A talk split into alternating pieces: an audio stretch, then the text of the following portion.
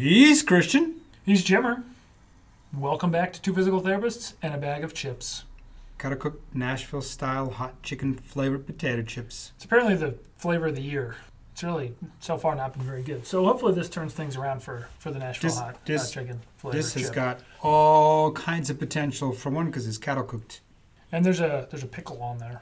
A pickle? There's a pickle on the chicken in the photo. Sure is. So There better not be any pickle on a chip. There's You go on. I'm looking at. It's got oh, tur- turmeric extractives. that just makes it yellow, right? Anyway, before we review those, we're gonna go over Paget's disease. Dr. James Paget, Paget, very good. Sir James Paget, I believe. From England. The English surgeon. Paget's disease is a disorder of the bone. This kind of follows up from our last topic. It is specifically a problem with bone remodeling and is often called rapid isolated bone growth. Yeah. So what happens is you get enlarged but softer bone. So what's kind of interesting, and this gets a little technical, but osteoclasts, which absorb bone, are overactive. This forces osteoblasts, which make new bone, to try to struggle to keep up. So these most commonly affect your pelvis, your spine, your skull, and the long bones of your upper and lower extremities.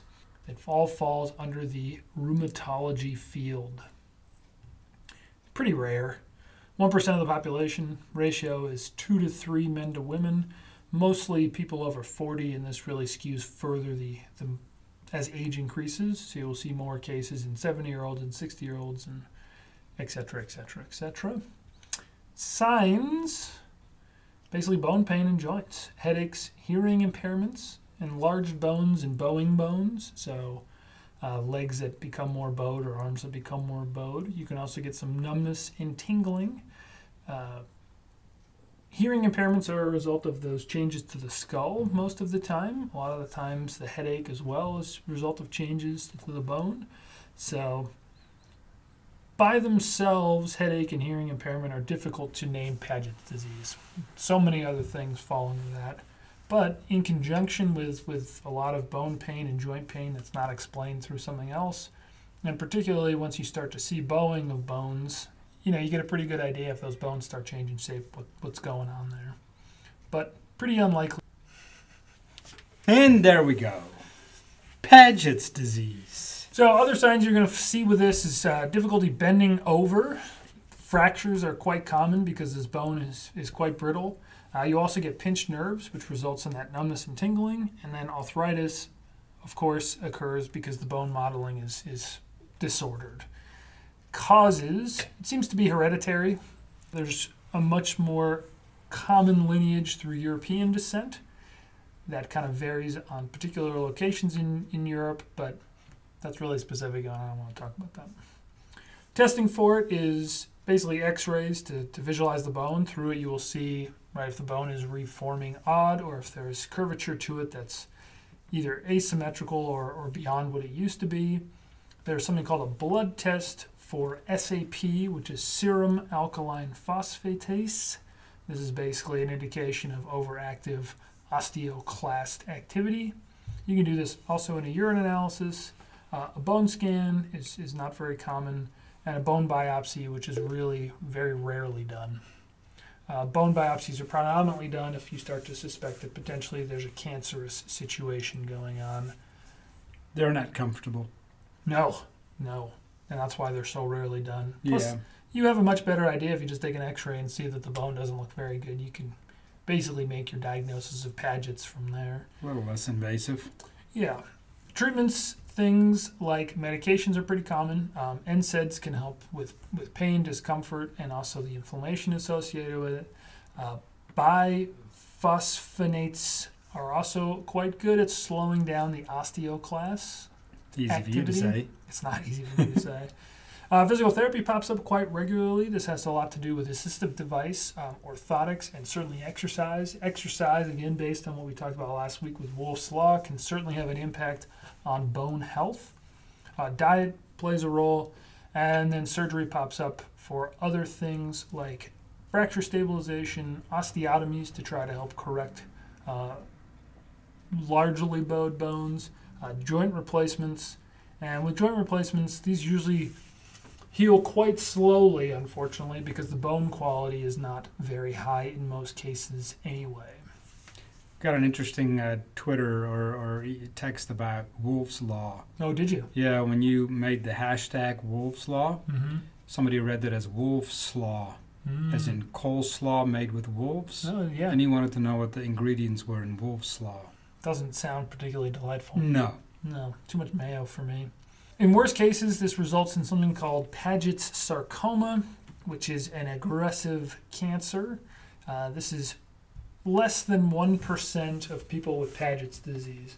So, less than 1% of 1% of the population. So, it's a very, That's considered rare. very small amount. Most commonly in people aged 70 and above. So, it's not something that pops up really at all. Ah, how many wolves does one require? To make Wolf's Law. Yeah, that's a good question. Paget's disease very rare. Generally, uh, not something that comes up very often. I believe you said you've seen one or two cases over the the Yes. last thirty-ish years. Yes. And it, there was they they started out as generalized joint pain, right? And then you start going along the lines of, is it osteoarthritis? Is it rheumatoid arthritis? And um, with my first one, it probably took over two years to diagnose. Hmm. Um, and he came in off and on. But like you said, manageable with with uh, with uh, medication. Yeah, and the key with it, I mean, the earlier you realize that something's going on, the, eas- the easier it is to do something about, and less other issues you get with it. I mean, Yeah, the pretty- problem is when you when you're dealing with X-ray diagnosis, then you already have bone deformation, You do. You do. which which is not going to change. which is what's nice about the SAP blood test. Yep.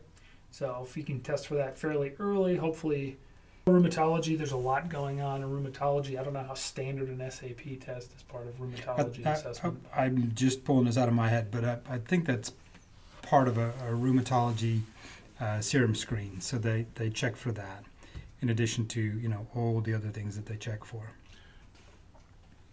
Rheumatology stuff is is difficult. It's a, it's, a, Yeah. it's an interesting area. It's a difficult area, and it's uh, Th- this is one of those things though where um, I think you know a good PT can be very beneficial. Now it's not your job to diagnose these, but there are some of these things that if you have a patient that just seems to be a little tougher to pinpoint, um, you know, talk to the doctor and say, hey, listen, have, has this ever crossed your mind? And uh, and then they can send them to a rheumatologist and get the blood check done, and they'll they'll check out some other things as well. But so if you have a patient who has some vague symptoms, and you know, it's easy to kind of brush that off as somebody just complaining, but this does happen, and it's uh, it's something to have in your diagnostic arsenal, I believe. I mean, I've never come across it at this point. I've never seen it as a as a secondary thing either, or it hasn't been mentioned to me as a secondary thing at this point. So I don't have any useful input. The treatment is, is you know th- there's it's a specific, right? You're not really treating the disease; you're treating the the symptoms that occur with Right. it, just like with a lot of other things. So. Absolutely. Trivia time. What is Canada's most populated city? That was a hard one. I think I got it after five tries, six tries. Yeah, it's Toronto. We, ran, we ran out of cities. Yeah, five and a half million people live in Toronto, which is a lot actually. I think because there's only like 20 million people in Canada, so Yeah, you know, and there's only nine cities. We decided. basically like Toronto, Montreal, Vancouver, Calgary, Edmonton, Ottawa, Winnipeg. Those are your hockey cities. Yeah. I mean that alone takes up I think 14 million people or something like that. So So the rest are just going to sprinkle along the border. Yeah, not a not a ton of people in other places really. Toronto. Did anybody guess it right? Well, seeing as how we're recording this on Thursday, we only asked the question about six hours ago. Yes. It's, Okay. uh, we haven't. We didn't have any responses when I checked. I don't know if that's changed since, but uh, oh, that's funny. but yeah. Uh, this week's question: Which teams played the first NHL game?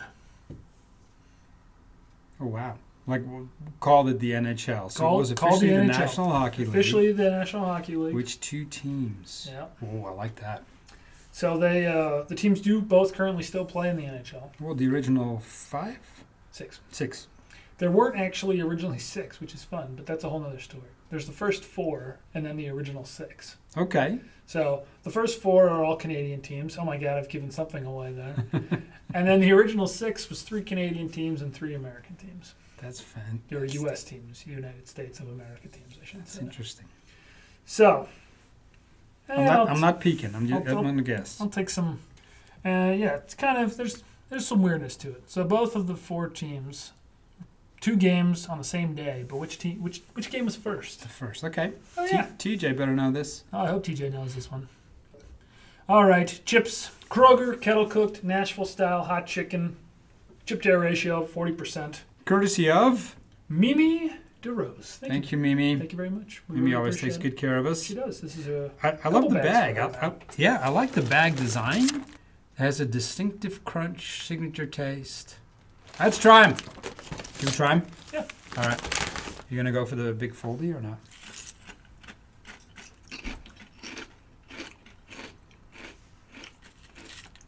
Well, the Resi has more heat Yeah. than the last one we tried. I'm actually getting some chicken. I kind of feel like it's chicken skinish, you know, a little bit, Mhm. like almost a fried outside, you know, component. But that might also be just because it's crunchy, right? Yeah. So you associate the crunchy with chicken. Um, I'm not disliking these at all. I'm actually surprised. It's it's it's more complex than I had anticipated. There's certainly more happening in here than, than I really thought. There is some sort of chickenish flavor, Yeah. but I, I wonder where that's coming from.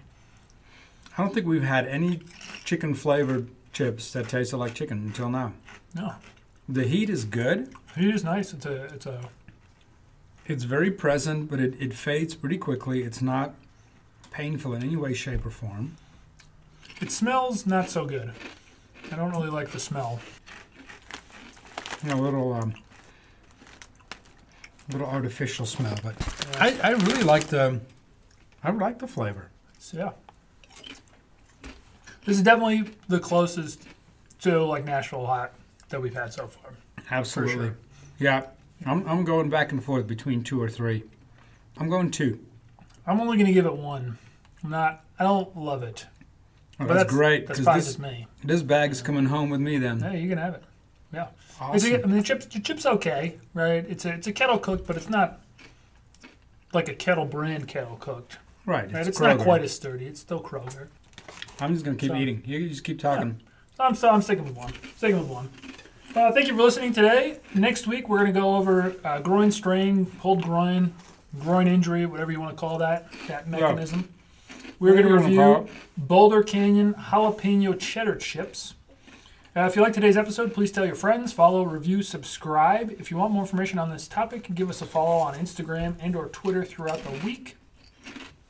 If you want more information on they're good. Oh yeah. If you want more information on rebound therapy, check out our website, reboundclinic.com. He's Jimmer. I'm Christian. Thanks for listening.